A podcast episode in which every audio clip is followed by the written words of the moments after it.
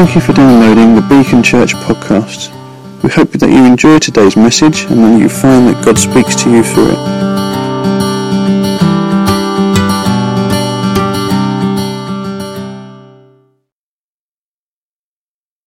Well, I just actually want to start by following up on um, Nick's prayer this morning, where he, just reminded us that uh, many of the early disciples and the early Christians were martyred for their faith.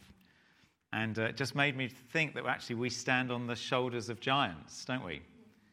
And one of the things that St. Paul prayed for the early church was he kept saying, he kept praying, he said, I keep praying that the God and Father of our Lord Jesus Christ, the glorious Father, will give you a spirit of wisdom and revelation so that you will know him better. And I pray also that the eyes of your heart will be enlightened so that you may know the hope to which you've been called the riches of his glorious inheritance in the saints, and his incomparably great power for us who believe. And you know, we haven't seen Jesus face to face like the disciples did, but Jesus still actually said, Do you remember what he said to Thomas? He said, you, have seen and you believe, but actually, blessed are those who've not seen and yet believed. So let's not feel like we're at a disadvantage because we didn't see, see those things. Jesus says, actually, there's, there's, there's additional blessing if you've not seen and yet you've believed. And yet, Paul prays particularly for us to have the Holy Spirit so that we will have that sense of revelation of what happened 2,000 years ago and of what it means, of our inheritance and our glorious hope and the incomparably great power there is for us who believe. And so I want to pray for that for us this morning as we come to God's Word, that uh, the eyes of our hearts will be enlightened through the revelation of the Holy Spirit. Let's pray. Father, we thank you for uh, all that you've said and done this morning.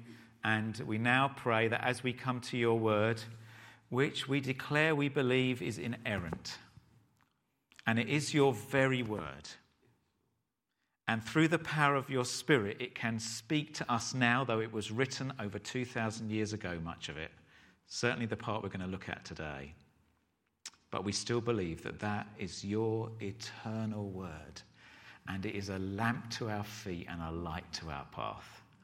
And so we ask, Holy Spirit, bring us revelation, speak to us. Let this be the very word of the Lord for us this day.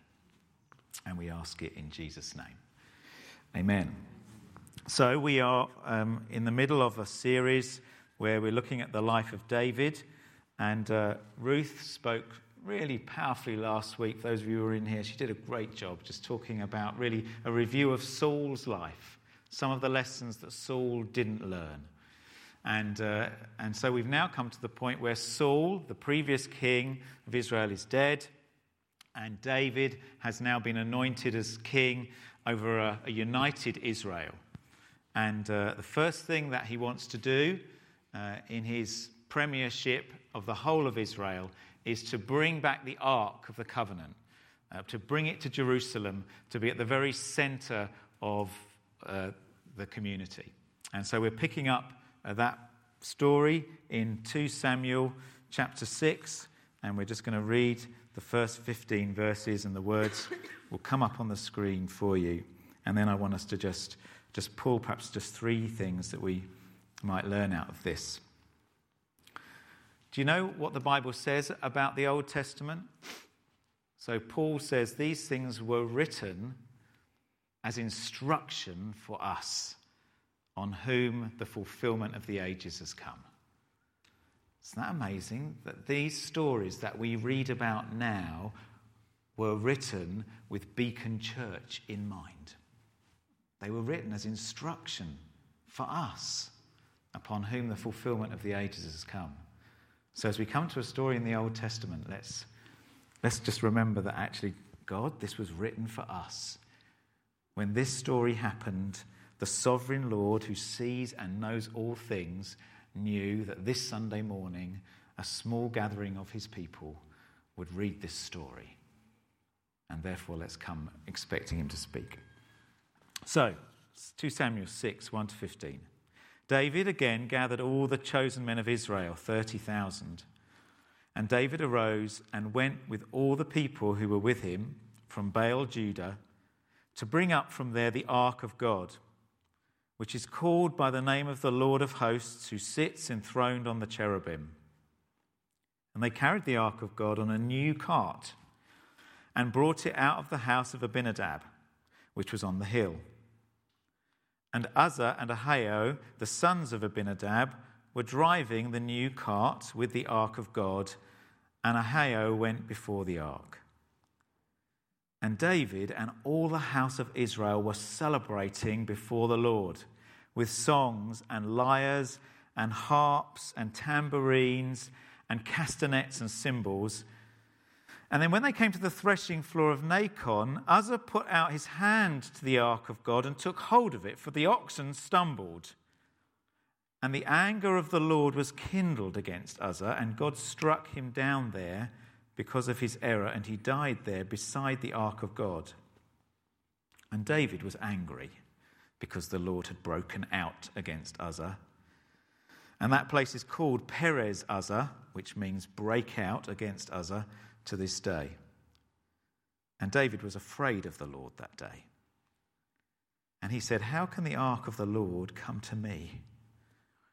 So David was not willing to take the ark of the Lord into the city of David, but David took it aside to the house of Obed Edom the Gittite. And the ark of the Lord remained in the house of Obed Edom the Gittite for three months, and the Lord blessed Obed Edom and all his household. And it was told King David, The Lord has blessed the house of Obed Edom and all that belongs to him, because the ark of God is there and so David went and brought up the ark of God from the house of Obed Edom to the city of David with rejoicing. And when those who bore the ark of the Lord had gone six steps, he sacrificed an ox and a fatted animal. And David danced before the Lord with all his might. And David was wearing a linen ephod. So David and all the house of Israel brought up the ark of the Lord with shouting and with sound of the horn. Uh, this story sort of starts off pretty well, doesn't it? Um, this was not what was expected to happen. That David has gathered these folk to bring back the ark, which has been away from the people of Israel for around about 70 years. And the history of that is that, uh, remember the prophet Samuel who took over from the prophet Eli, and Eli had two wicked sons, and they took the ark with them a bit like a, you might take a rabbit's foot with you into battle as a sort of token of luck, good luck. And uh, unsurprisingly, God will not allow himself to be used like that. We don't carry him around in our pockets like some lucky charm. And so, in that day, the Philistines win and they capture the ark uh, but they decide not to keep it for too long because there are some consequences for them. And so, very quickly, they, they build a new uh, cart for it. They put it on a cart, they just send it off until it arrives, in fact, at the house of this uh, Israelite guy called Abinadab. And that's where it stays for the whole of Saul's reign. He doesn't go and seek it out. He doesn't want to bring it back. That says something, really, doesn't it, about Saul in terms of wanting the presence of God to be central in his kingship and in his life. So he doesn't seek it out. And it just stays with Abinadab for the best part of 70 years. And then David goes to reclaim it because he wants it to be absolutely central. Because what the ark speaks about is the presence, the very presence of God with his people. And David doesn't want to rule this people without that. So he makes this plan to go and get it and bring it back. There's great rejoicing. And then this happens. So, what do I want to pull out of this? Well, I want to pull out just three things. There could be many things, but this is what I just felt as I was preparing. So, the first lesson that I think we can draw maybe from this story is this one Beware the sin of presumption. Okay? Beware the sin of presumption. Uzzah was either the son or the grandson. We're not quite sure. He's called the son in this account, but that could also mean grandson. He was either the son or the grandson of Abinadab. Uzzah had probably been used to being around the ark. It had been in his father or his grandfather's home for the best part of 70 years. Know, there's a, a phrase that we sometimes use in English. And a long, lot of our phrases that we use actually have a, a ring of truth to them. There's that one that says, um, the devil makes work for idle hands. That's not in the Bible, but actually, when you think about it, you think, yeah, actually, there's quite a lot of truth in that, isn't there? Yeah. And there's another saying that we have, and that is that familiarity breeds contempt. And actually, there is a real danger for us, particularly if we've been Christians for a long time, that our familiarity with the gospel and our familiarity with God as our Father, if we're not careful, it can erode our reverence for Him. And this is what seems to have happened to Uzzah. We might think that it was very reasonable for him to reach out his hand and to stop the ark from tumbling onto the ground. He reaches, reaches out. And actually, we might think that it was a bit unreasonable for God to do what he did. But we don't know what the backstory is. Abraham says, Will not the God of all the earth be just? We might not understand why God did that, but God knows the backstory. He sees into our hearts. And maybe there was something else in Uzzah's heart. Maybe he had grown familiar. Maybe he had lost his reverence for the Lord. And this act was almost the last act, the final straw. Do you know what? There is a moment when God's patience runs out. There is a moment when God's patience runs out. It says this in 1 Corinthians. Paul writes, Do you presume on the riches of his kindness and forbearance and patience, not knowing that God's kindness is meant to lead you to repentance? When we think about, when I was thinking about this, I was particularly just, I guess, challenged and actually felt a real deep sense of conviction about those people I know and love who are lost, who don't know the Lord. Because what this story tells us is that God is kind and He is patient, but there is a day when His patience ends. And that happens for all of us. There is a day when God's patience will end with every person who walks the planet. And Jesus talks in the New Testament about the story of Noah. And he says, Do you know what? When people, when in the days of Noah, people were still getting married and being given in marriage. In other words, life was just going on completely as normal. People were still just going about their daily stuff until the day the door closed on the ark, Jesus says. And then suddenly life finishes. Suddenly, there's an awareness that God's patience, his measured, kind patience, God doesn't react like we do, he is measured. But let us not confuse that patience, that measured patience, with inactivity on his part, because the day comes when God's patience runs out. Do you know what? That stirred me as I was thinking about this, particularly to pray for those who I just sometimes, I just, I don't even think about where their trajectory is. Don't really think quite often where they're heading.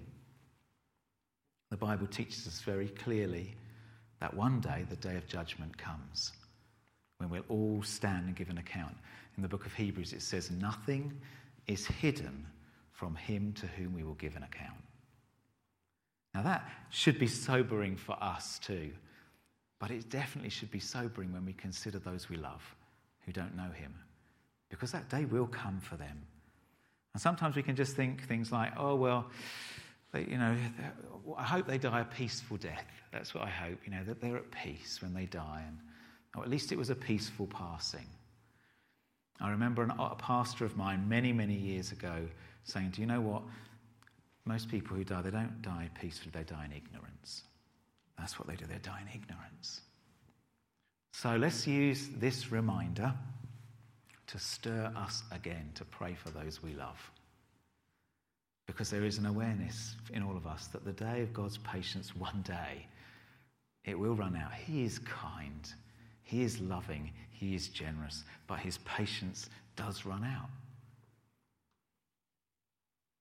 The wonderful thing is that He's also the God who hears the prayers of His people. and your prayers are powerful. So when you pray for those you love who do not know him, you can pray in faith and expect that God will act and hear. But let's just not be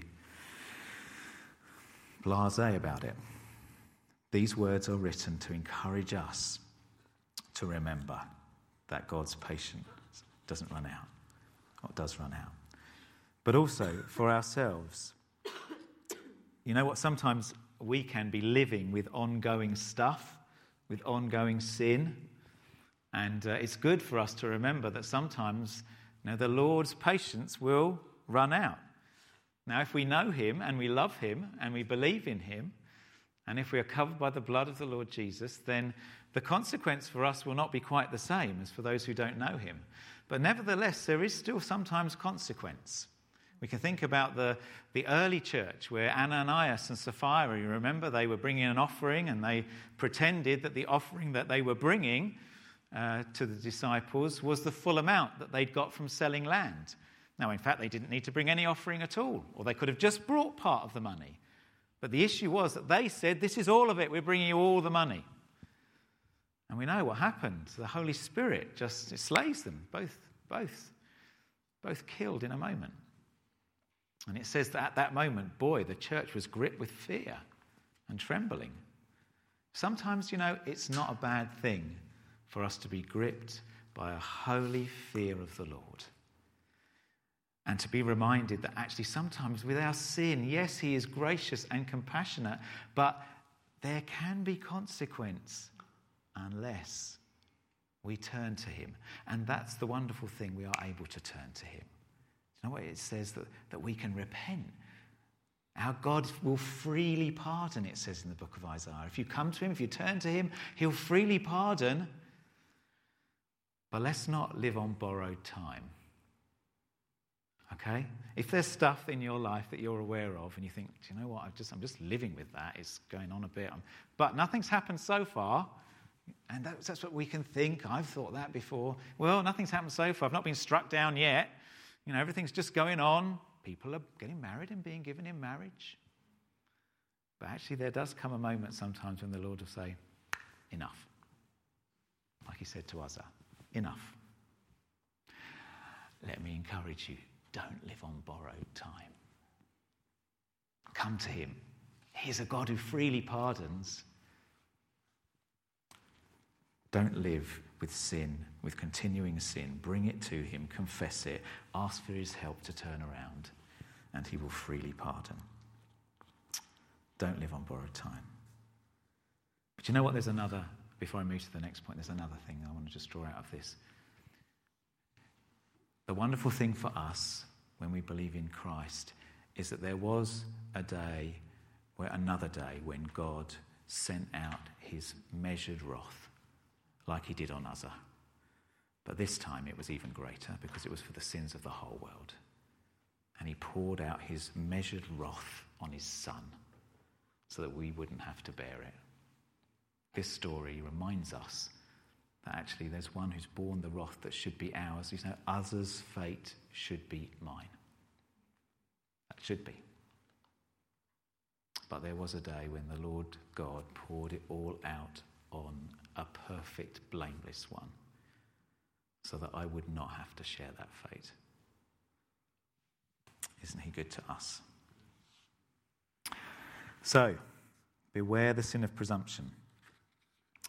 Next point Give God his rightful place, and he will bless everything you touch. So there's a real contrast here between what happens to Uzzah and what happens to this guy called Obed Edom. And I don't know what the conversation must have been like when Obed Edom just went into the house and told his wife what was about to happen. You know, um, we just, King David's outside. We're, we're going to just look after something for him for a little while. Um, might need uh, moving the furniture, might need to make a bit of a space. And uh, we forget that these people were normal people like us. Sometimes we forget that. We read these Bible stories and we think, oh, he must, Obed Edom must have had a place all ready for the ark. No, he didn't. He was a normal bloke with a house and a family. You know, he got up to his kids when they cried in the night. He dropped stuff on the floor and swore under his breath when it broke. He was a normal bloke. He was a normal man, and then suddenly there's this thing that's going to come into the house. And you can imagine perhaps that we, probably need to keep the kids away from it. Keep the cat off it. Don't dust it, okay? Just don't dust it. Touch it and you die. Um, he did something clearly to accommodate God's presence. He moved the furniture in his house. He accommodated it. In fact, he gave it, I guess, center stage, really. Everything, suddenly, everything in the house has to revolve around this thing. We can't let the kids near it. We mustn't dust it. Move the furniture away. Don't let the cat near it. You know, everything suddenly surrounds this thing that represents the power and the presence of God. And what does it say? Well, it says, The ark of God remained with the family of Obed Edom in his house for three months, and the Lord blessed his household and everything he had. Know, when Joshua says, As for me and my house, we will serve the Lord. Obed Edom was not a man you would have expected to experience the blessing of God. He wasn't even a Jew. In fact, he was probably a Philistine who was sojourning in their land. He was, certainly wasn't a Jew. He wasn't going to inherit the blessing that the Jews are inheriting from the Lord. He was a Philistine. And yet he experiences the blessing of God because he moves his life so that it surrounds and is centered around the presence of God. And what does God do? God blesses him. Now, there's a lesson for us there about ensuring that actually, do you know what? I wonder, I wonder when I thought about this, I wondered if, if where the ark was in Abinadab's house after a while, been there for sort of 50, 60 years after a while, should we just move it into the spare room? I mean, it's taken up quite a lot of room here, isn't it? Let's move it in the spare room. I just wonder if that's partly what happened with Uzzah.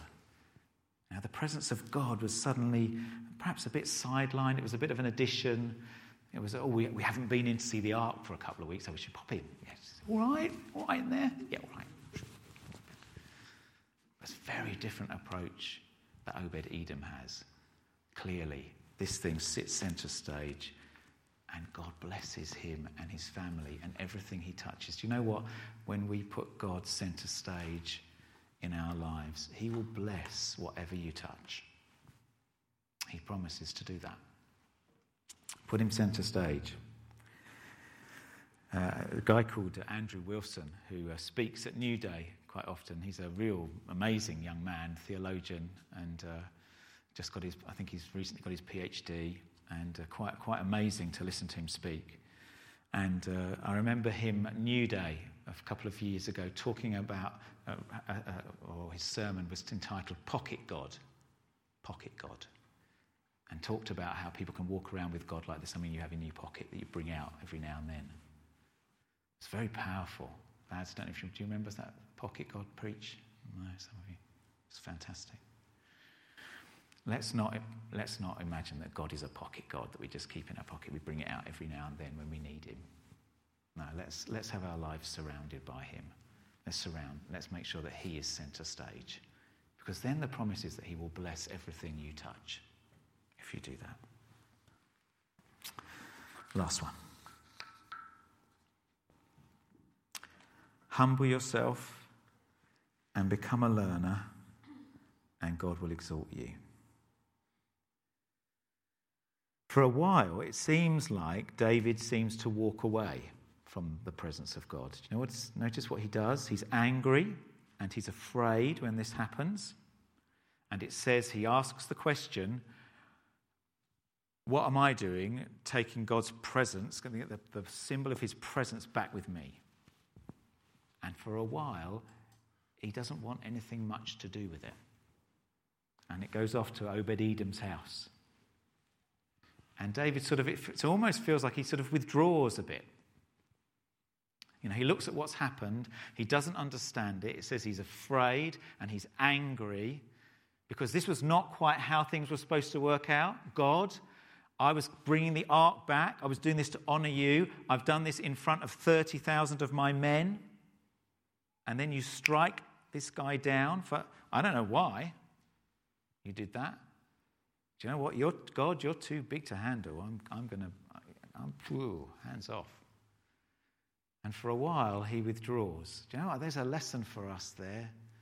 That can be very, very tempting for us when things don't go quite the way we expected, or when we are afraid or are a bit angry with God about something. There's a real temptation that actually we can withdraw. We can withdraw. Oh, you, you, God, I don't understand you. You're too big to handle. I'm just, uh, thanks very much, but I'm off. And for a little while, David does that. We don't know really what, what his thinking was at that time, but there is that danger that we can just withdraw. What do you do when God doesn't make sense? Well, resist the temptation to withdraw. But actually, I think the main thing that David does is he humbles himself. In the account of this story in the book of Chronicles, it unpacks a little bit more about perhaps why Uzzah did die.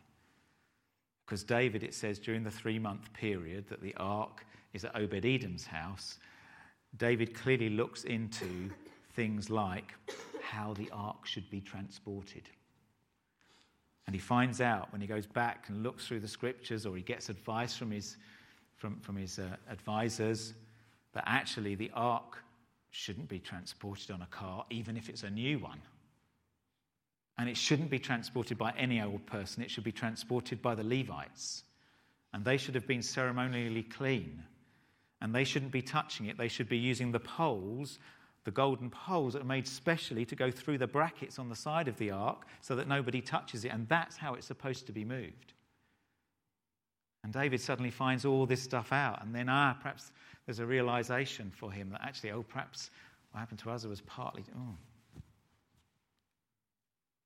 you know, suddenly he's, he humbles himself, David does. And when things don't go right for us, we have a temptation to withdraw. or the other temptation we have is just to carry on regardless. And you know, David could have done that. He could have just thought, well, okay, I think Uzzah's just died because he just touched it. If we can find a way of just, you know, not touching it, we'll carry on with the journey, right? But actually, he didn't do that. He stopped and he paused and maybe he did withdraw a bit from God because he was a bit angry and afraid. But actually, what he does is he humbles himself and he says, God, what, I, okay, something's happening here, and, and I need to, God, I, I, need to know why and what. And, and okay, so I'm actually, yeah, I know I withdrew just now, but I'm coming back. I'm coming back because God, the answer to this is only going to be found in you, so I'm coming back.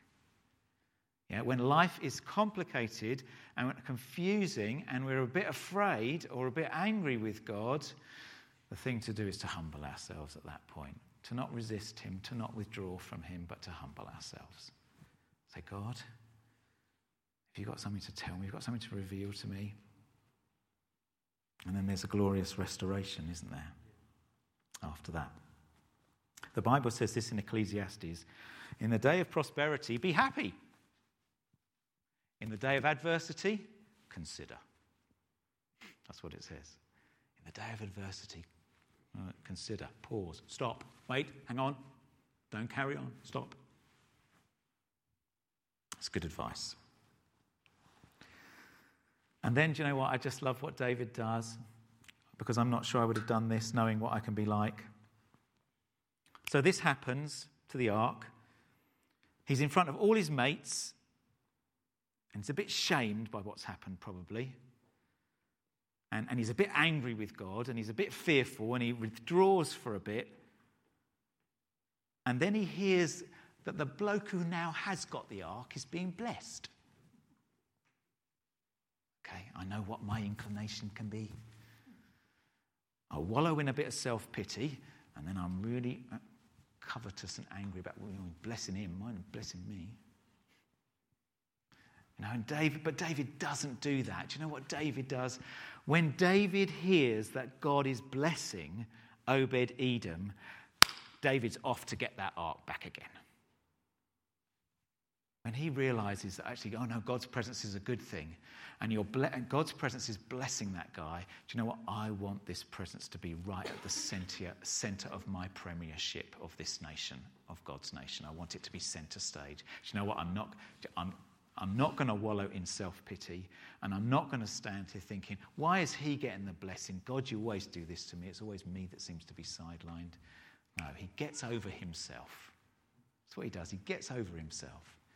He sees that now there's blessing in God's presence. I'm coming back. Do you know what? It's so important for us to do that. You know, sometimes you might sit in a worship meeting and, you know, you've had a tough week or you just can't quite work out what's happening in life and you watch others worship and you sort of sit there and think, well, it's all right for them. But no, what God is whispering to us when that happens is He's whispering, Can you see the blessing that's in my presence? Come on, son. Come on, daughter, back you come. Come into my presence. Come back. There's blessing in my presence. Do it right. Reverence me. Honor me. Obey me. There's blessing in it. Come on. Sometimes we can sit there and we think, oh, it's all right for him worshipping away. Don't know what my week's just been like. But actually, God is saying, come back. Come back. There's a lesson here for us to not give in to self pity to not be covetous of somebody else's wonderful experience of the Lord at the moment, but to know that when I see that, when I see Pete at the front lost in worship and I'm not feeling that way myself, then, I, then what I want to do is instead of thinking, oh, it's all right for him, I want to think, oh God, I want to be there. Lord, I'm coming back. I want to be there.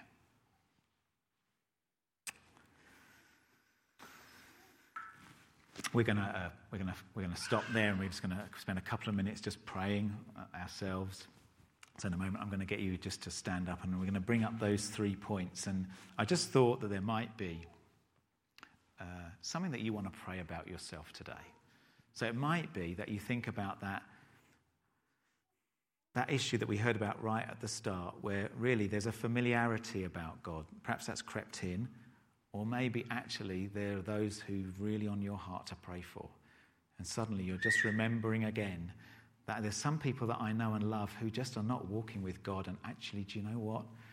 There's a day when God's patience will run out. I want to pray. God, I don't want that for them. I don't want that for that person I love. I don't want them to be living on borrowed time anymore. I don't want that. I'm going to pray. And so there'll be an opportunity for you to pray for those you love. Or if you yourself are living with something that you know you've just compromised with and you've just let it go on, and but actually, do you know what? Today's the day when you say, God, I'm not, I, I don't want that anymore. I, I don't, there's a holy fear of the Lord in me. I know you've been so kind and so patient, but you know what? I don't, I don't want to try and test you anymore.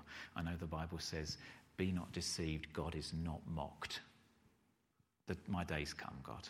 This is it. Today, I'm, I'm coming back. I'm, because with you, you freely pardon. Might be that. Okay. Might be that you um,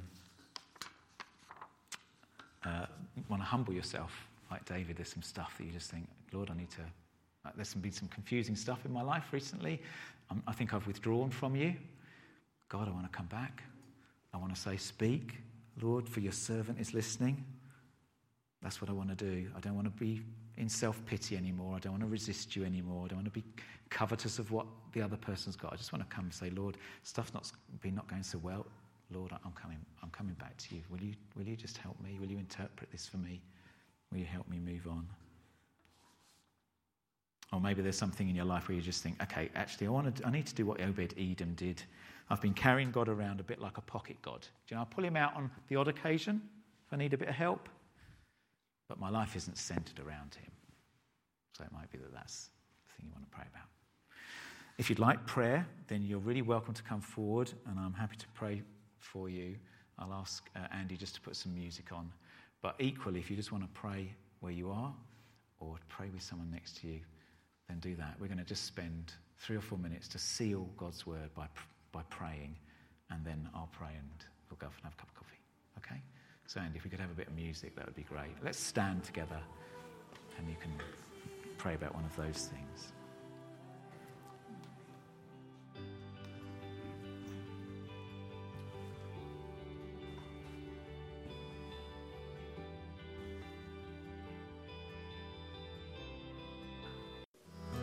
You have just listened to a Beacon Church recording. If you would like more information about us, our vision, the team, or upcoming events, please visit our website, which is beacon-church.org. You can email us at office at beacon-church.com or find us socially on Twitter, Facebook, and Instagram. You are welcome to share this recording as you wish, but please do not make any edits without express consent. Thank you.